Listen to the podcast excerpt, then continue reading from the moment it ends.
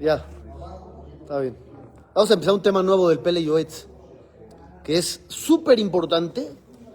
Si uno tiene el enfoque positivo es genial, y si uno tiene el enfoque negativo es terrible. Se llama Minhag. ¿Qué es Minhag? Costumbre. ¿Las costumbres son importantes? ¿Son, son importantes o no? Hay de todo. Pues sí, ¿no?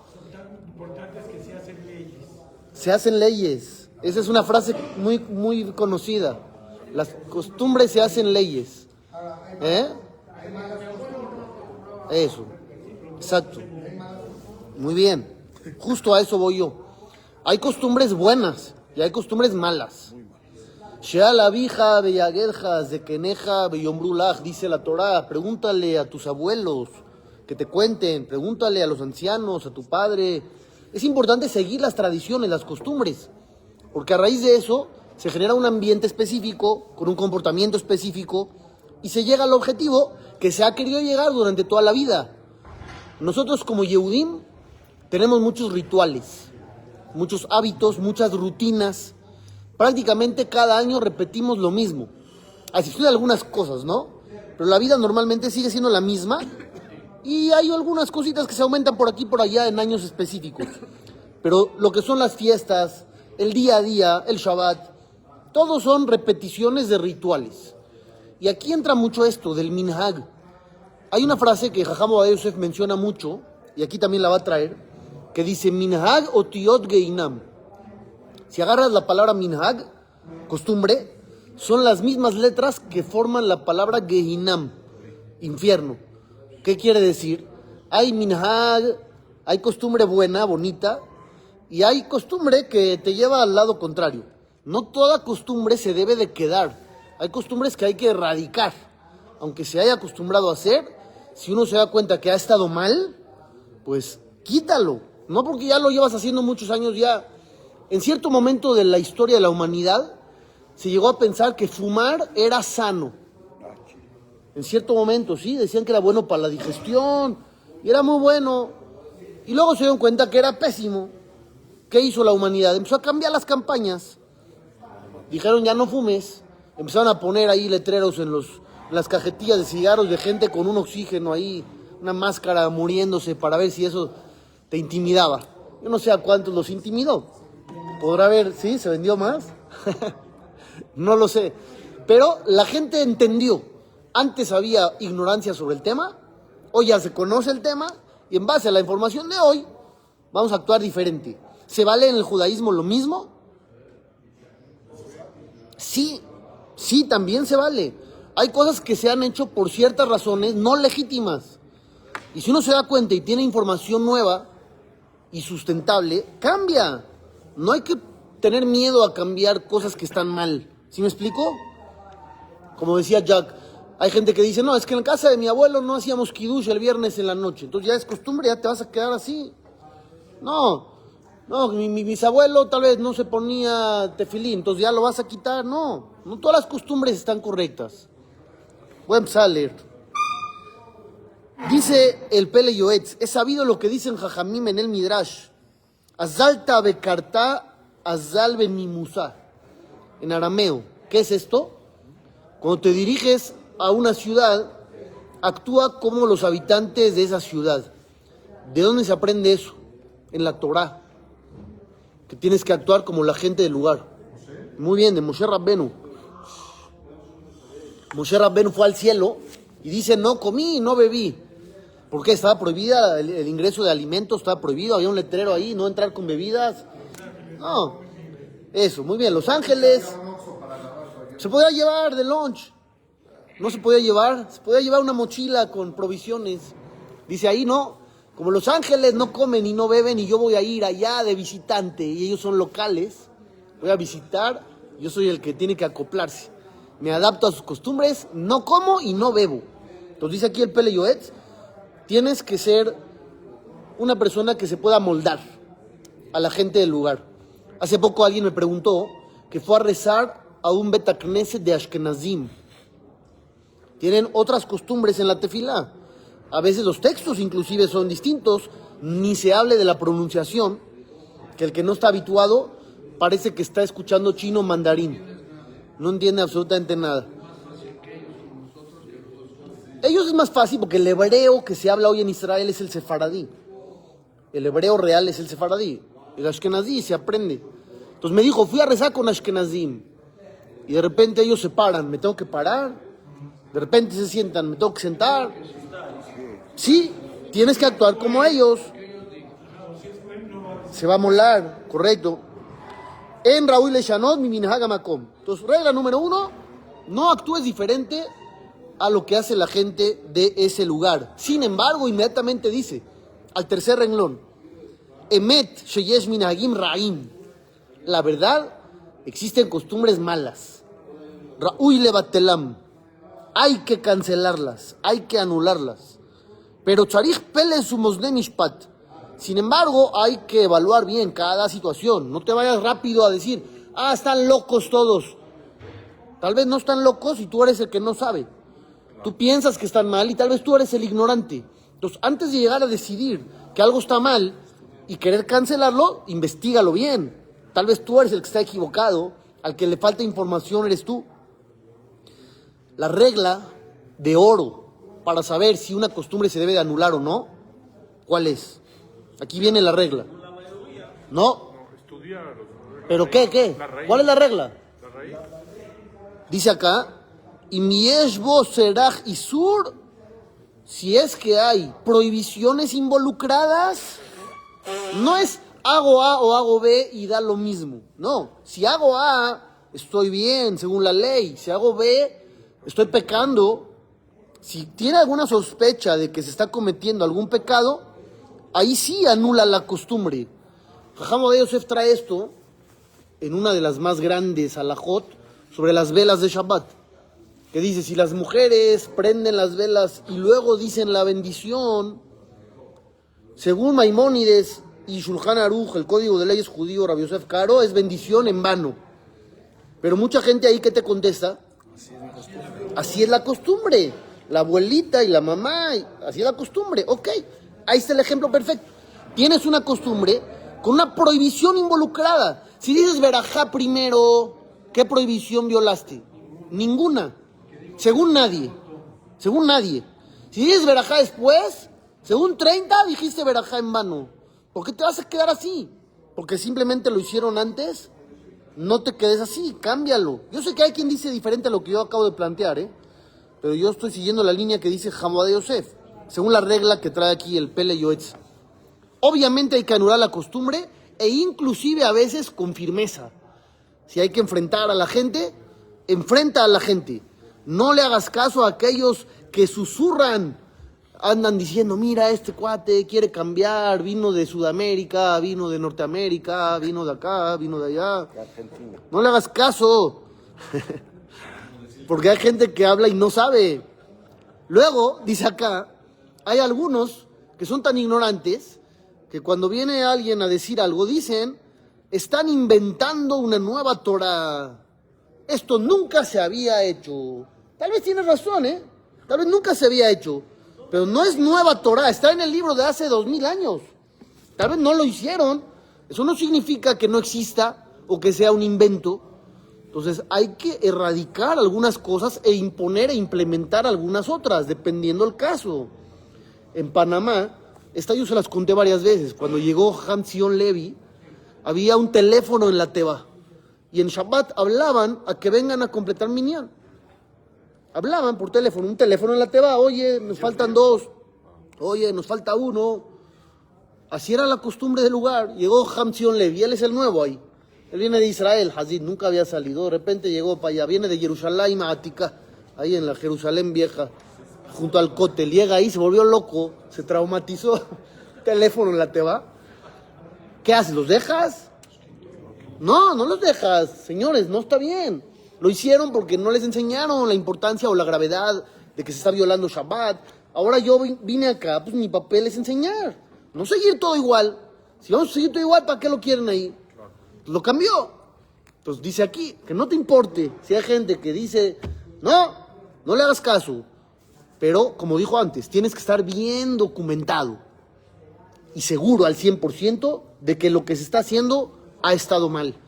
o de que realmente no tienen apoyo. Si es que tienen apoyo, tal vez déjalos. Jajam Obadiah mismo, en su libro Alijot Olam, cuando trae la alajá de los Koanim, si empiezan ellos Yevarejeja, o el Hazán les dicta Yevarejeja, dice, yo llegué a, El Cairo a ser jajam, ahí llegó a los 26 años. Dice, y vi que empezaban los Koanim, Yevarejeja. ¿Qué hice? Dice Jajam nada, no hice nada. Los dejé así. ¿Por qué? Porque así dice Shuhan. Luego me hice Rab Rashid de Tel Aviv, dice Hamobadia. Y en ese Beta Knesset, ¿qué hacían? Lo mismo, Yevarejeja primero. ¿Y qué hice? No, nada. Pero una vez estaba yo dando una clase y les expliqué por qué era bueno que el Hazán dictara. Les gustó a los Koanim, le gustó al Hazán. Ellos me pidieron si podían cambiar y entonces les dije, sí. No nos vamos a meter ahorita cuál es la mejor costumbre, nada más agarren el concepto. ¿Qué hizo el jajam? ¿Qué hizo? Con cabeza, con cabeza. No vino a imponer, tienen que cambiar. No, ¿por qué? Porque tienen apoyo. No están haciendo mal. El hecho de que yo quiera que hagan mejor no significa que ellos están haciendo mal. Entonces, si no está mal, yo no les voy a decir que cambien. Luego quieren cambiar y está mejor, adelante. Eso es con cabeza. Así hay que actuar en la vida, con cabeza.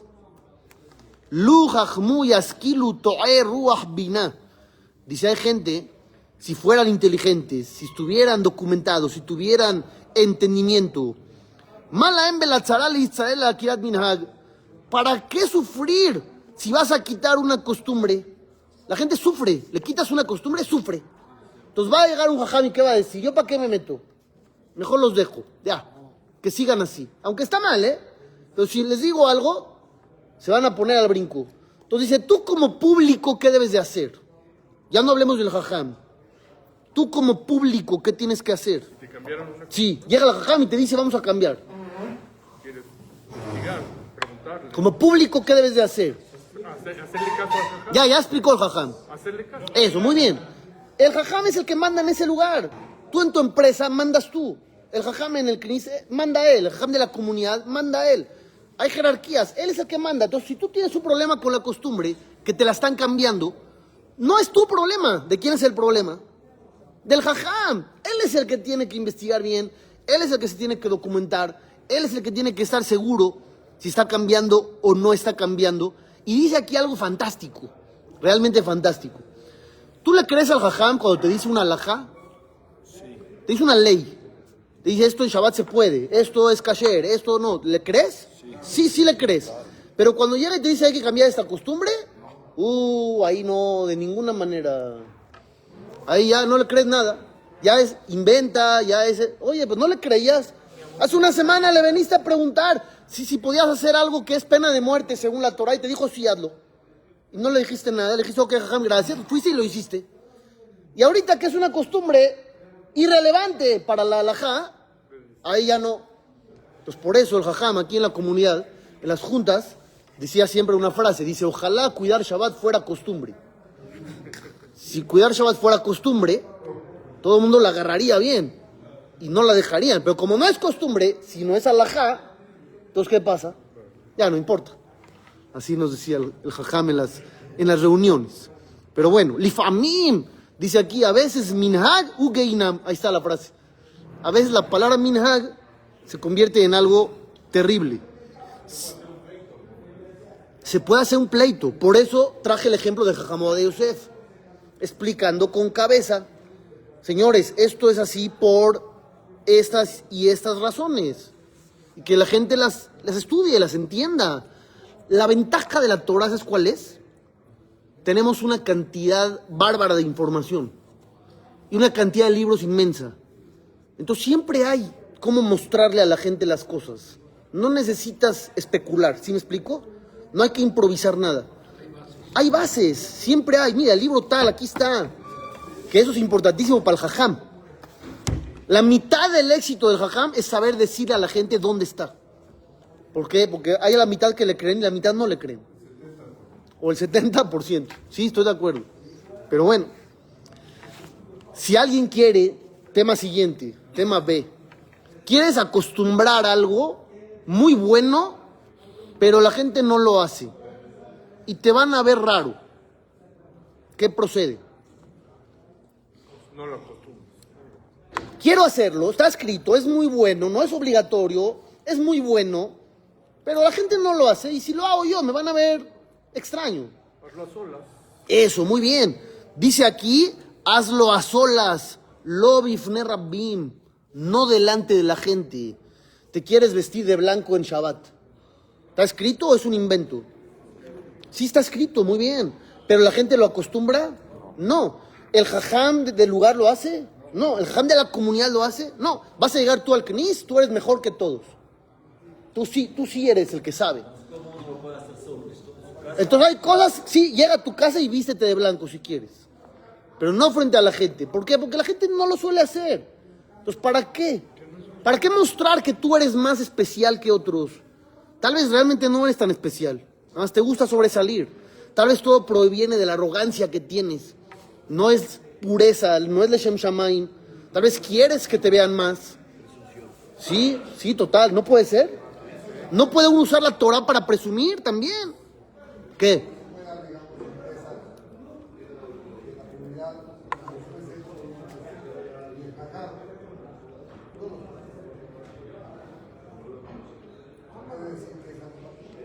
Si el jajam no consume ciertos productos, eso. Pero no, que no le diga a la gente que están mal si ellos tienen apoyo. Si ellos tienen apoyo, que no les diga que están mal. El jajam tiene que evaluar. Eso, el jajam tendrá que evaluar. Yo tengo una costumbre, por ejemplo, yo personal, en Pesaj, yo no como más que matzá de mano. De shemurá cuadrada no como. Ni siquiera shemurá cuadrada. Pura de mano redonda. ¿Eso es alajá? No. Yo a mi esposa y a mis hijos no les digo que hagan lo que hago yo. Yo no le impongo nada. Coman lo que quieran dentro del marco de la ley. No voy a imponer algo que no está escrito que es una ley. Es una jumbrá. Jumbrá, hazla, pero tú, personal. Si está uno con la gente, hay que tener cabeza, es lo que decía yo antes. Qué sí hacer y qué no hacer. Pero si quieres tú hacer cosas que hace el, el cabalista que va con la línea del Arizal, eso hazlo a solas en tu casa. No tienes por qué andarlo enseñando a la gente para creerte especial. No hay que sobresalir, correcto. Está bien, pero nosotros los judíos ortodoxos normalmente no. Entonces, ¿por qué hacerlo? ¿Para qué? ¿Para qué hacerlo? No hay que hacerlo. Y es ra'ajola. Hay una grave enfermedad, dice aquí, un ejemplo parecido al que tú ponías. Hay gente ignorante que violan la Torah o transgreden o anulan y dejan de cumplir mitzvot, como por ejemplo, lavarse las manos antes de comer pan, o comer seudash elishit, la tercera comida de Shabbat, o algunos ayunos, como por ejemplo, no sé, este, Tanit Esther. ¿Qué te dice la gente? Ah, no acostumbramos. Esos ayunos no se acostumbran, nada más Tisha B'Av Kippur. Ya los demás, bórralos. Seudash Elishit, no, no acostumbramos. Ya, ya estoy lleno, comí tarde, a las 2 de la tarde comí, ahorita son las cinco y media. Voy a comer otra vez ya, estoy lleno, no acostumbramos. Lavarme para comer pan, ya, eso era antes. Y te dicen, así acostumbramos, así acostumbramos, así acostumbramos. Dice ahí, lo shayach, la leje tajara minhag. Ahí no hay eso de que voy detrás de la costumbre, aunque fuera la mayoría. Es alajá. Eso, ahí es ley. Y si uno no puede con la corriente, entonces mínimo tú aléjate de esas acciones y haz lo correcto. No siempre tienes que hacer lo que otros hacen simplemente porque otros lo hacen. Rabbim le atot, lo Rabbim le raot. Para cosas buenas, ve detrás de la mayoría, te da impulso. Pero para cosas negativas, ahí ni aunque sean mayoría, ahí por qué, al revés. En el mundo, ¿qué hay más, ricos o pobres? Pobres, ¿qué quieren ustedes ser? Ricos, no quieren ir con la mayoría, ¿sí o no? Ahí no. Ahí no, ahí no, al revés. Yo quiero sobresalir, yo quiero poder comprar lo que nadie compra. ¿Quieres tener más? Está bien. Espiritualmente, ¿por qué no buscas lo mismo? Una más o menos parecida. Mile de alma en cosas de este mundo. cosas materiales. Hablando aquí de dinero. En Raúl Eleja Haraminhag. Tampoco está bien que hagas lo que otros hacen simplemente porque, porque lo hacen. Por ejemplo, Otsaot Merubot, gastos excesivos. Hay gente que se mete en deudas, pide prestado, pide regalado. ¿Por qué? Porque tiene que comprar. ¿Pero por qué tiene que comprar? Por estatus. Porque otros tienen, porque otros compran. Tienes que hacer la boda, ¿cuánto te tienes que gastar? Millones de pesos. ¿Pero por qué? Pues una boda bonita, Baruch Hashem, más chica. No, pero es que otros hacen más. Y luego empiezan las modas, hay que adornar las paredes del salón. Antes no se acostumbraba. Ahorita hay que adornar las paredes también del salón. Y luego hay que traer candiles especiales. Porque la luz normal no. ¿Cómo vas a poner luz normal? ¿Focos? ¿Focos en tu fiesta? Hay que poner candiles especiales. Mándalos a traer. ¿Y eso qué? No, por estatus. No lo hagas. Mishen Yadoma Sege. Hay gente que no tiene el dinero. ¿Y qué hace? Se endeuda. Berralo. Y al final se perjudica. Y debe dinero. Y gasta dinero que no tiene. ¿Todo por qué? Mi penea cabod. Porque quiere mostrar una imagen ante la gente que es mentira y que él sabe que es mentira y va a sufrir años por eso, por esas cuatro horas de fiesta. Va a sufrir tres, cuatro años a lo amor. Depende cuánto. ¿Sí o no a lo amor? Depende cuánto. Vas a comprar un lulav y un etrog. La Torah, no, mal hecho, mal hecho. No, ¿por qué tienes que comprar carísimo? Sí, sí, no, mal hecho. Lo tienes, gástalo. Pero no lo tienes, compra uno normal. Porque vas a irte así a, a lo loco. ¿Por qué? ¿Qué necesidad? No, claro que no, al revés. Que hagas tu Shabbat Hall. Eso, hace Shabbateja Hol, veal titztarech la beriot. Es una buena, que dice ahí la Gemara y la Lajá la trae. Bájale, ¿eh?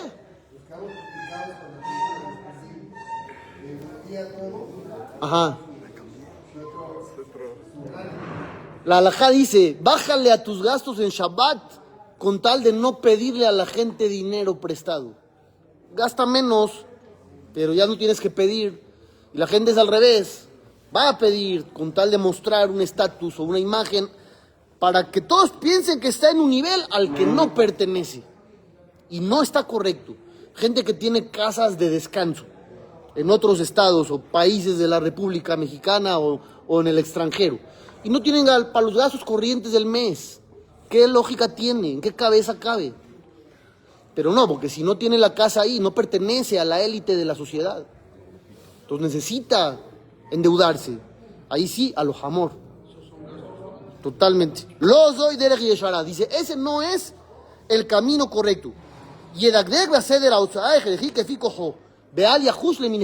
Gasta lo que tienes, gasta lo que puedes. No vayas según la costumbre de nadie. Uno de repente le compra a los hijos y los mismos hijos dicen, pero es que mis amigos tienen... Ahí es una oportunidad para enseñarle a los hijos. Sí, o lo que sea. O el iPhone, o, el viaje, o la ropa, o los tenis. Le dices, te voy a comprar esos tenis. No, pero es que mi amigo, hace una semana, un chavo de segundo de prepa, me dijo, un amigo mío se compró unos tenis de 60 mil pesos. Así me contó. Masecha allá, ¿eh? No estoy vacilando. Masecha allá. No sé, yo no sé cómo no le da harán pisar. Cada vez que pisa está gastándose 10 dólares. pero 10 dólares por pisada. ¿No? Cada vez que, que va así, chocas contra una banqueta y se raspan tantito, lloras. Ha- Haram.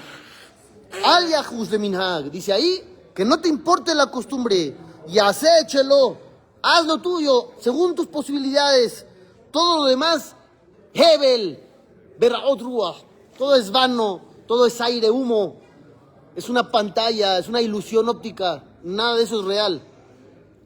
Bifrat Benebeto, esto lo tiene uno que enseñar a la familia, sin mahloket, sin hacer pleito, pero hay que enseñarlo a la familia. ¿Cómo hay que transmitir estos mensajes? Dice aquí, Matok Belashon Raka, dulce, bonito, suave. No es a tu casa a gritar, ¿cómo te gastaste? ¿Cómo te compraste? Siéntalos, transmíteles, enséñales, diles por qué. Cuéntales la situación real. Hay gente que tal vez le da pena le da vergüenza decirle a su esposa, no podemos permitirnos este viaje. Entonces gasta el viaje. Y luego el esposo está tenso seis meses y la esposa no sabe por qué. ¿Por qué? Porque él no le dijo, oye, es que estamos un poco apretados. Que le diga la verdad, que le diga cómo están las cosas. Así es la única manera de que toda la familia vaya al unísono. Si no, no hay, no hay forma. Gadola Shalom, es muy importante mantener la paz en el hogar. Pero para que haya paz, tienen que hablar las cosas claras. Si hay dinero, hay dinero. Y si hay una época apretada, le dices a la familia, nos vamos a apretar un poquito. No pasa nada, no es el fin del mundo. Yo me acuerdo una vez cuando yo era chiquito, nos había reunido mi- mis papás. Yo no cuento cosas familiares normalmente, pero esta me vino a la cabeza, se las tengo que contar. De repente nos dijeron, hace años no salimos, nos vamos a a Acapulco, pero no podemos comprar nada ahí, ni gastar de más. ¿Quieren ir? ¿Así o no quieren ir? Así nos preguntaron, cuatro hermanos. ¿Quieren ir o no quieren ir? Si quieren ir de shopping, no hay. Quieren ir y comprar, quiero el paracaídas y la... No va a haber. Va- vamos a ir a pasear, a entrar al mar y salir unos días, regresar. ¿Quieren ir así o no quieren ir así? Dijimos, sí, está mejor que nada, ¿por qué no? Y disfrutamos muchísimo. Entonces, si se habla con la familia, la gente entiende. Se habla con la esposa, la gente entiende. Se habla con los hijos, la gente entiende. ¿Entendieron? Seguimos mañana.